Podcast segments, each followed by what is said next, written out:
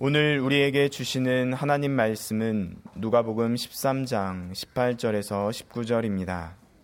그러므로 예수께서 이르시되 하나님의 나라가 무엇과 같을까 내가 무엇으로 비교할까 마치 사람이 자기 채소밭에 갖다 심은 겨자씨 한알 같으니 자라 나무가 되어 공중의 새들이 그 가, 가지에 깃들였느니라 아멘. 2016년 11월 말 영국 소드비 런던 경매에 보헤미아 지방 태생의 오스트리아 작곡가 구스타프 말러의 이번 교향곡 필사본 악보가 등장했습니다. 부활이라고 부제가 붙여진 그 작품은 말러의 작품 가운데 가장 잘 알려진 곡입니다. 그 경매에서 한 익명의 매수자에게 소더비 경매 사상 악보로는 최고가인 450만 파운드, 우리 돈으로 약 67억 원에 낙찰되었습니다. 232쪽 분량의 그 악보에는 말러가 직접 손으로 고치거나 메모한 흔적이 그대로 남아 있어서 말러가 그 곡을 작곡하는 과정을 다 보여주고 있다고 합니다. 말러가 남긴 교향곡은 사람들로부터 그렇게 많은 사랑을 받지 못했지만 그 작품은 사람들로부터 아주 많은 관심을 받았습니다. 그 작품은 관객, 그 작품으로 명성을 얻은 말러는 1897년 지휘자로서는 최고의 영예인 빈 국립 오페라 극장의 음악 감독에 취임했습니다. 본래 그 악보는 미국의 기업인이자 아마추어 지휘자인 길버트 캐플러라는 분이 소유하고 있었는데 그분이 세상을 떠나면서 경매에 나오게 되었습니다. 그는 40살에 그 곡을 처음 듣고 매료되어서 지휘를 공부하여 평생 그 곡을 100번도 넘게 연주하였다고 합니다. 2005년에 내한하여 연주하기도 했습니다. 또 조선 백자 중에 둥글고 유백색, 즉 우윳빛 깔의 형태를 띠는 것 중에 높이가 40cm 이상 되는 것은 둥근 달을 연상하게 된다고 하여 백자 달 항아리 또는 백자 대호라고 부릅니다. 지난 6월 서울 옥션 경매에 높이가 45cm인 백자 달 항아리, 백자 대호가 나와서 경매에 붙여졌는데 국내 도자기 경매 사상 최고가인 31억 원에 낙찰되었다고 합니다. 우리나라 고미술품 전체 통틀어서도 세 번째 높은 금액이었습니다. 그 백자는 왕실에서 사용되어 그 자체로도 가치가 있는 것이지만 현재 남아있는 백자 달 항아리는 국보와 보물을 다 합해도 20점 정도밖에 남아있지 않아서 희귀품에 속한다고 합니다. 또 작년 4월에는 300년 전 청나라 황제 강희제가 사용했던 도자기 한 점이 홍콩 소더비 경매에서 무려 3,040만 달러, 우리 돈으로 약 321억 원에 낙찰되었다고 합니다. 그 도자기는 핑크색 바탕에 수선화가 범랑으로 화려하게 장식되어 있습니다.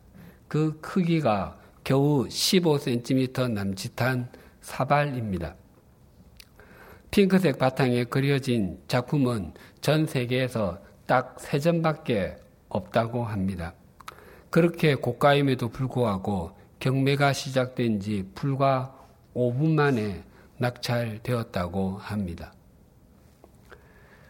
오늘 본문과 다음 주 본문의 말씀에서 예수님께서는 하나님의 나라가 종이 위에 그려진 밀러의 악보와도 같고 흙으로 만들어진 백자 달 항아리와 범랑 도자기와 같다고 말씀하십니다.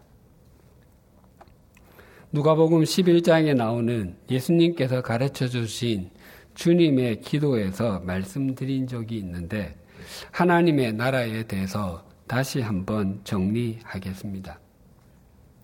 교우님들은 다른 사람으로부터 당신은 왜 신앙생활을 하십니까? 라고 물으면 무엇이라고 답변을 하십니까? 과거에 이런 질문을 받으면 대부분 이렇게 답변하곤 했습니다. 하나님의 나라에, 즉, 천국에 가려고 예수님을 믿습니다. 또는 지옥에 가지 않으려고 예수님을 믿습니다. 그런데 요즘은 그렇게 대답하는 그리스도인들이 거의 없습니다. 왠지 그런 대답은 속이 다 보이는 대답 같이 여겨지고 또 신앙 수준이 낮은 초신자들이 그렇게 대답한다는 느낌이 들기 때문일 것입니다. 대신 나를 향한 하나님의 뜻을 발견하고 그 뜻에 나를 드리기 위해서 믿습니다. 또는 나를 사랑하시는 하나님과 교제를 나누기 위해서 믿습니다.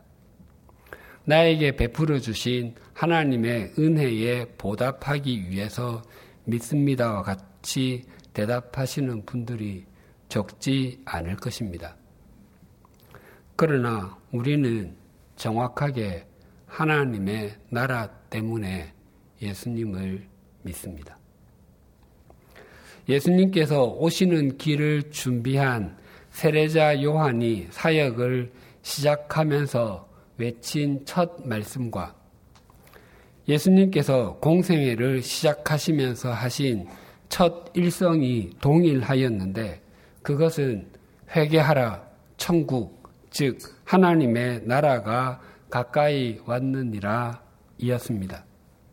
그 하나님의 나라는 예수님의 사역에 그만큼 중요했던 것입니다. 그리고 예수님께서 부활하신 후에 40일 동안 이 땅에 계시면서 제자들을 가르치셨는데 그 내용이 이러했습니다. 사도행전 1장 3절이 이렇게 증가합니다.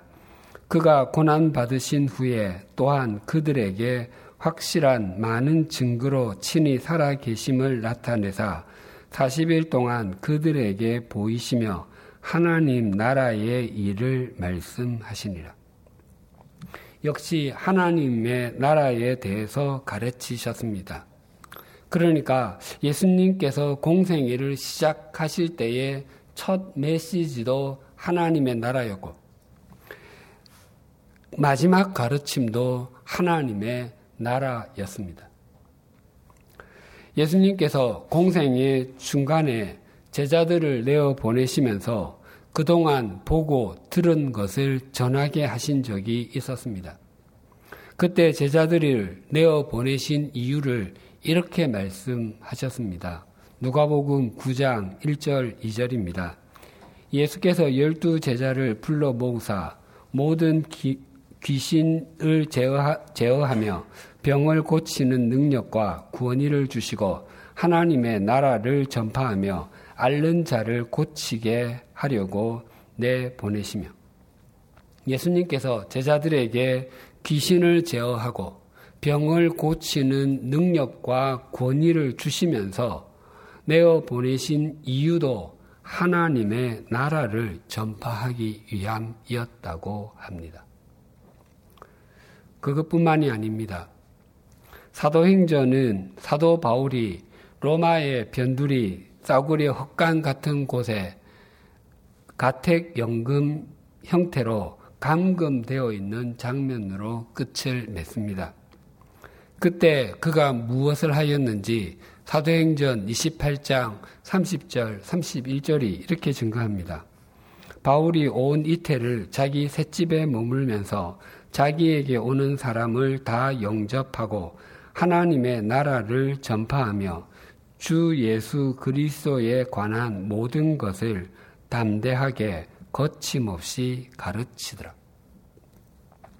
사도 바울이 전한 복음의 주제도 예수 그리스도와 하나님의 나라였습니다. 그래서 성경의 가장 중요한 메시지는 하나님의 나라, 천국이라고 할 수 있습니다. 그런데 많은 그리스도인들이 하나님의 나라를 장소의 개념으로 많이 생각합니다.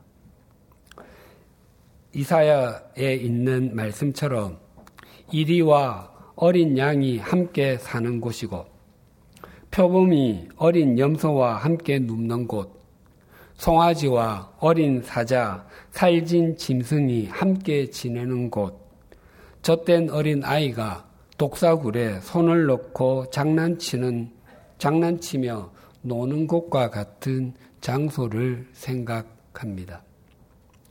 또한 요한 계시록에서 증거하는 것처럼 그곳은 해와 달이 빛을 비출 필요가 없는 곳이고 새 예루살렘 성벽을 쌓은 돌들이 전부 보석이며 그 성의 대문은 크사란 진주 한 개로 만든 것이고 생명수가 흐르는 강에는 달마다 다른 과일이 열리는 곳으로 기억합니다.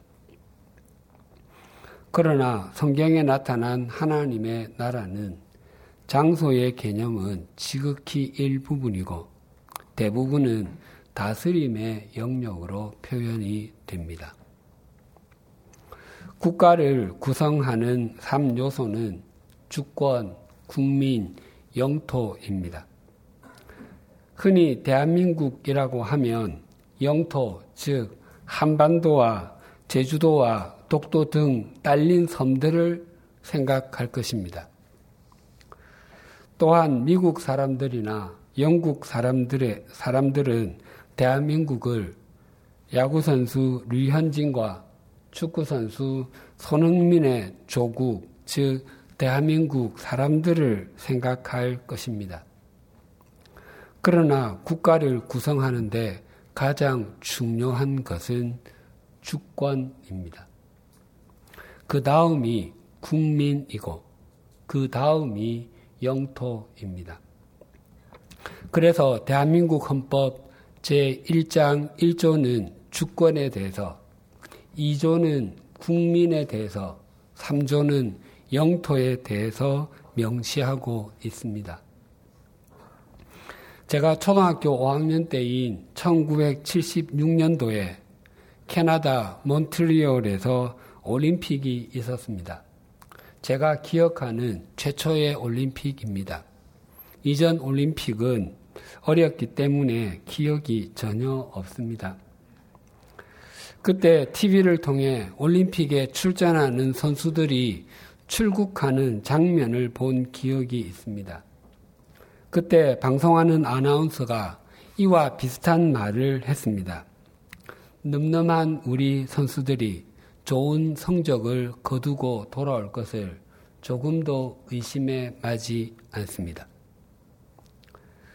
당시 그 말을 듣고 저는 대한민국이 운동을 굉장히 잘하는 나라라고 생각했습니다. 그 올림픽에서 모두 6개의 메달을 땄는데 그 중에 금메달은 딱 한 개였습니다. 레슬링의 양정모 선수가 몽고 선수를 이기고 금메달을 목에 걸었습니다. 그 경기를 TV를 통해 보았는데 해설자가 감격하면서 이렇게 말했던 것으로 기억됩니다. 국민 여러분, 기뻐해 주십시오. 해방 이후 첫 금메달입니다. 1936년에 송기정 선수가 베를린 올림픽 마라톤에서 금메달을 땄습니다. 그러나 그때 대한민국은 일제 강점기에 있었습니다. 대한민국은 영토도 있었고 국민도 있었지만 주권이 없었습니다.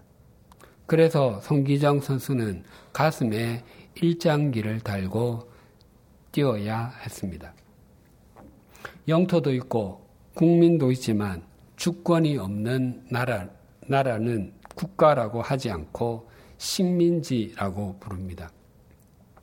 그 당시 대한민국은 공식적으로는 국가가 아니라 일본의 식민지였습니다. 하나님의 나라를 영어로 Kingdom of God이라고 합니다. 예수님께서 가르쳐 주신 기도에도 나라가 임하시오며가 있는데 그것을 영어로 옮기면 Your Kingdom Come입니다. Kingdom이라고 하는 단어는 왕이 다스리는 곳까지입니다. 왕의 명령이 미치는 곳까지가 킹덤입니다. 그래서 하나님의 나라, Kingdom of God도 영토의 개념이 아니라 통치, 즉 다스림의 개념으로 이해하셔야 정리가 명쾌해집니다. 미국은 트럼프 대통령이 다스리는 데까지, 즉 그의 통치권이 미치는 곳까지이고, 중국은 시진핑 국가주석이 다스리는 곳까지, 즉 그의 통치권이 미치는 곳까지입니다. 그렇다면 어디까지가 대한민국이겠습니까? 대한 문재인 대통령의 명령이 시달되는 곳까지입니다. 워싱턴에 있는 대한민국 대사관과 베이징에 있는 대한민국 대사관은 각각 외국 땅에 있을지라도 그곳은 대한민국입니다. 그곳은 미국 대통령과 중국 국가 주석의 명령을 받지 않고 대한민국 대통령의 명령을 받기 때문입니다. 미국 대통령이나 중국 국가 주석이라 할지라도 우리 대사관을 향해서 명령을 내릴 수가 없습니다. 거기는 자기 나라가 아니기 때문입니다. 만약 그렇게 만약 그렇게 하려고 한다면 그것은 대한민국을 모독하는 것입니다. 흔히 교회를 하나님 나라의 모형이라고 합니다. 그것은 교회가 하나님의 다스림을 받는 곳이기 때문입니다.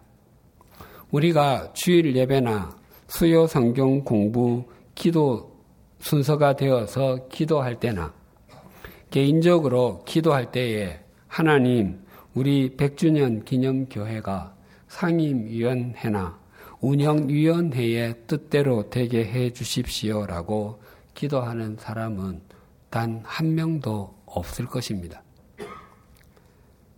또한 하나님 우리 100주년 기념교회가 공동 담임 목사들의 뜻대로 되게 해 주십시오라고 기도하는 사람도 단 한 명도 없을 것입니다. 전부 하나님 우리 100주년 기념교회가 하나님의 뜻을 깨닫고 그 뜻에 순종하게 해 주십시오라고 기도하실 것입니다. 교회는 하나님의 뜻을 전달받고 거기에 순종하기 때문에 하나님 나라의 모형이 될 수 있습니다. 교회가 하나님의 뜻이 아니라 특정한 사람들에 의해 사람들의 뜻에 의해 좌지우지 된다면 그 교회는 하나님의 나라가 아니라 그 특정한 사람들의 제국, 제국이 됩니다. 죄송합니다. 오늘 본문 18절이 이렇게 증가합니다. 그러므로 예수께서 이르시되 하나님의 나라가 그 무엇과 같을까? 내가 무엇으로 비교할까? 고린도 전서 13장을 사랑장이라고 부르듯이 마태복음 13장을 비유장이라고 부릅니다. 거기에 비유가 여러 개 나오기 때문입니다. 좀 더 정확하게 말씀드리면 마태복음 13장에 나오는 비유는 전부 천국, 하나님의 나라에 관한 비유입니다. 그런데 천국, 하나님의 나라가 이런 곳이다라고 명확하게 명시하지 않고 있습니다. 거의 대부분이 천국은 무엇 무엇과 같다고 비유적으로 표현합니다. 그것은 우리 인간이 갖는 한계, 즉, 우리의 유한함 때문일 것입니다. 마치 반려견에게 제주도가 얼마나 풍광이 좋은 섬인지 또 얼마나 좋은 섬인지 아무리 설명해도 그것을 깨닫지 못하는 것과 같고 그리고 주인이 앞으로 얼마나 잘 대해줄 것이며 끝까지 책임져 줄 것이라고 아무리 잘 설명해도 이해하지 못하는 것과 같습니다. 반려견에게는 그런 긴 설명보다는 차라리 그저 산책 자주 나가고 좋은 사료와 간식을 적절하게 주는 것이 백마디의 설명보다 훨씬 더 낫습니다. 오래전에 한강이 내려다 보이는 아파트로 신방을 갔습니다. 전망이 참 아름다웠습니다. 예배 후에 차를 마시는데 그 주인 교우님이 이렇게 말했습니다.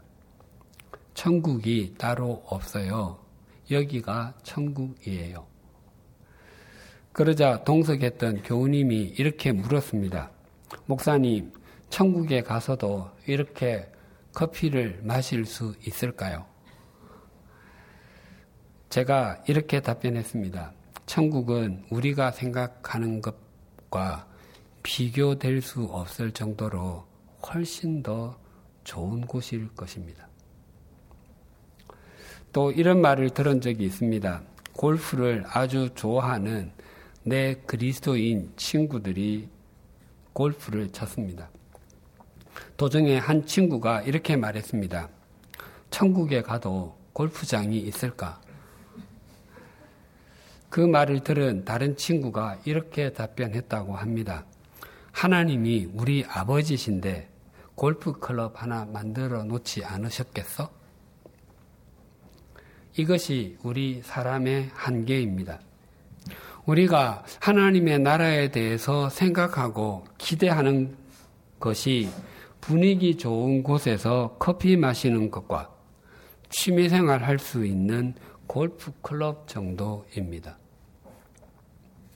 그래서 예수님께서 고민을 하시면서 어떻게 설명해야 좀 더 잘 이해할 수 있을까 하고 한 비유를 떠올리셨습니다. 19절 상반절이 이렇게 증가합니다. 마치 사람이 자기 채소밭에 갖다 심은 겨자씨 하나를 같으니 예수님께서는 하나님의 나라를 겨자씨 하나에 비유하셨습니다. 제가 고등학교 다닐 때에 교회에서 부흥회를 했는데 그때 강사로 오신 목사님이 겨자씨를 보여주면서 교회의 집사님, 권사님, 장로님들에게 몇 알씩 나누어 주었습니다. 저도 몹시 받고 싶었지만 고등학생이라서 받지 못했습니다. 그 씨앗을 받으신 분들은 기념으로 성경책에다가 투명 테이프를 붙여 그 씨앗을 투명 테이프로 붙여 놓곤 했습니다. 그때 계자씨라는 것을 처음 보았습니다. 자세히 들여다 보아야 씨앗인 것을 인식할 수 있을 정도로 작았습니다. 그런데 나중에 알게 되었습니다. 그것은 계자씨가 아니라 담배나무 씨앗이라는 사실을 말입니다. 예수님 당시에 담배나무는 있지도 않았습니다.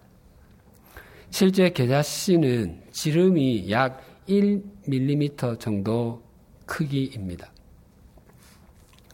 당시 팔레스타인에서 계자씨는 아주 작은 그리고 하찮은 것을 표현할 때 속담처럼 사용하곤 했습니다.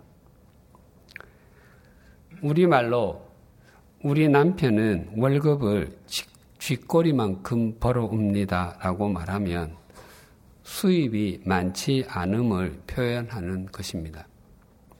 쥐꼬리보다 더 작은 꼬리를 가진 동물이나 곤충이 상당히 있음에도 불구하고 적다는 것의 강조적인 표현이 쥐꼬리입니다. 또 어린 사내 아이를 말할 때 주먹만한 녀석이라고 말을 합니다. 아이가 아무리 작다고 해도 세상에 아이만한 주먹을 가진 사람은 없습니다. 쥐꼬리만 하다가 적, 적다의 과장법이라면 주먹만 하다는 작다의 과장법입니다. 또한 우리들은 계자씨 비유를 여러 번 들었기 때문에 하나님의 나라가 계자씨와 같다라고 말해도 특별한 느낌이나 거부 반응이 없습니다. 그러나 당시 이 말씀을 들은 사람들은 우리들의 느낌과는 완전히 달랐을 것입니다. 아마 대부분의 사람들은 인상을 찌푸렸을 것입니다. 이것은 이렇게 표현하는 것과 비슷합니다. 하나님의 나라는 좁쌀과 같다. 우리말 별로 유쾌하지 않으실 것입니다. 우리말로 좁쌀은 부정적인 의미가 강합니다. 아주 좀스러운 사람을 표현할 때 좁쌀 썰어 먹을 사람, 좁쌀 알을 대패질해서 먹을 사람, 좁쌀 영감 등등의 말을 사용합니다. 기자 씨는 예수님 당시에 팔레스타인에서 재배되었던 아주 작은 씨앗 중의 하나였습니다. 하지만 계자 씨는 기름도 짜고 양념을 만드는데도 사용되었기 때문에 당시에 아주 중요한 상품이었습니다. 그러나 예수님께서 계자 씨가 중요한 상품이기 때문에 하나님 나라의 비유로 드신 것은 결코 아닙니다. 19절 하반절이 이렇게 증가합니다. 자라 나무가 되어 공중의 새들이 그 가지에 깃들였느니라. 이 말씀의 강조점은 자란다는 것입니다. 계자씨는 눈에 잘 띄지 않을 정도로 작습니다. 그러나 3미터 정도까지 자라기도 하는데 그것이 다 자라고 나면 그 나무 가지에 새들이 깃들이게 됩니다. 제자들은 지금까지 2년 이상 예수님을 따라 다녔습니다. 더구나 요한과 안드레는 본래 세례자 요한의 제자이었습니다. 그런데 세례자 요한이 예수님을 보고 하나님의 어린 양이다 라고 말하는 것을 듣고서 예수님의 제자가 되었습니다. 하나님의 어린 양은 이스라엘 백성들이 오랫동안 기다리던 메시아를 가리키는 말입니다.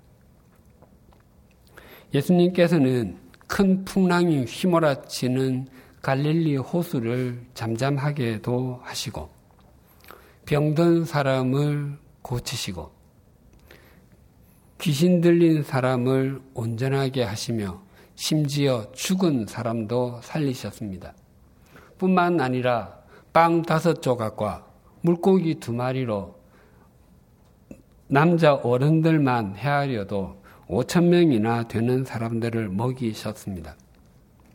그렇다면 제자들 생각에는 예수님께서 어서 빨리 예루살렘으로 가셔서 왕으로 등극하셔야 할 것 같은데 예수님은 여전히 하찮게 보이는 일에만 집중하고 계셨습니다. 제자들에게 예수님은 희망의 상징이었다가 점점 절망의 징표가 되어가고 있었습니다. 그때에 예수님께서 제자들에게 이 비유를 들려주셨습니다. 비록 너희들의 삶과 사역이 아무것도 아닌 것처럼 보여도 사람들이 알지 못하는 사이에 자라나게 될 것이다. 그리고 너희들은 그, 그들의 삶에 영향을 미치게 될 것이다. 라고 용기를 주시는 것입니다. 예수님의 삶이 계자씨와 같으셨습니다.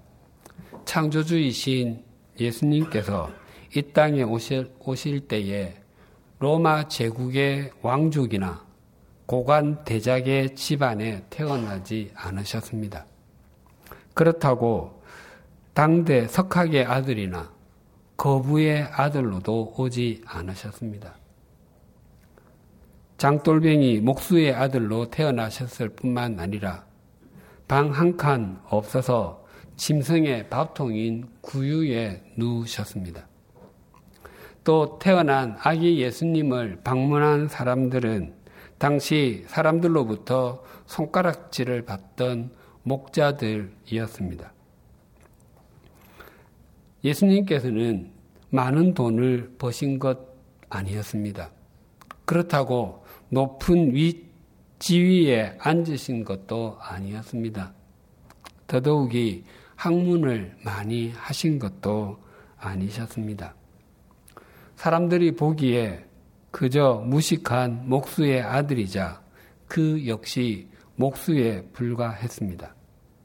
하지만 그분이 영원하신 분이셨기 때문에 당시 사람들에게 뿐만 아니라 2000년이 지난 지금도 아니 앞으로도 영원히 그분은 우리들의 구세주가 되십니다. 예수님의 제자들 역시 출신이 대부분 겨자씨와 같은 사람들이었습니다. 12명 중에서 7명 정도는 무식과 가난으로 표현되는 갈릴리의 어부였고, 한 사람은 사람들로부터 손가락질을 받고 회당에도 나갈 수 없었던 세리였습니다.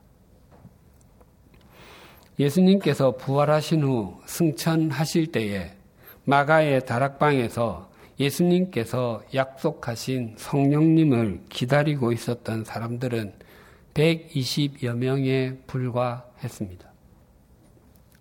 정말 지극히 작은 숫자입니다. 그러나 그들로부터 시작된 계자씨와 같았던 복음이 오늘날과 같은 수많은 사람들이 깃들이는 기독교가 되었습니다. 서두에 말씀드린 450만 파운드짜리 구스타프 말러의 악보의 구성은 모두 7음계에 불과합니다. 7음계 자체는 참 작고 미약하게 보입니다. 그러나 그의 음악뿐만 아니라 서양의 모든 음악이 다 7음계 안에 있습니다. 그 음계가 수없이 많은 음악을 만들어냈고 그 음악은 사람들에게 감동을 끼치고 있습니다. 우리가 매주 부르는 찬송과 복음성가와 성가대의 찬양 역시 모두 7음계입니다. 그 음계가 우리의 마음을 움직이고 우리의 삶을 하나님께 향하도록 만듭니다.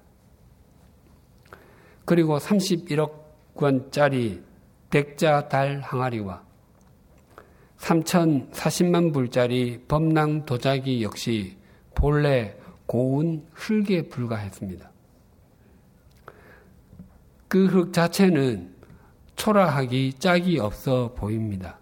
그러나 그 흙이 명인의 손을 거쳐서 작품이 되고 나니까 그렇게 값비싼 물건이 되었습니다. 그래서 우리의 인생이 역시 소중합니다.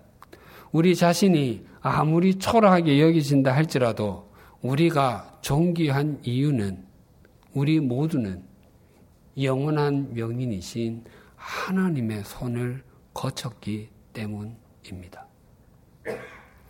서양의 모든 문학은 알파벳 26자에서 시작합니다. 그 알파벳 자체는 참 미미하게 보이지만 그 알파벳에서 섹스피어 작품이 나오고 괴테가 나오고 빅토르 위고가 나오고 해밍웨이가 나왔습니다. 소설, 드라마, 시, 논문 등 모든 작품이 그 알파벳에서 나왔습니다. 한글 자모 24자는 참 연약하게 보입니다. 그러나 우리나라 글로 된 모든 작품은 모두 그 자모 24자에서 나왔습니다. 우리가 보는 성경도 자모 24자로 구성이 되어 있습니다. 그 말씀이 우리의 영혼을 두드리고 우리의 삶을 하나님께로 인도하는 이정표가 됩니다. 계자씨가 작기 때문에 눈에 잘 띄지 않을 수 있습니다.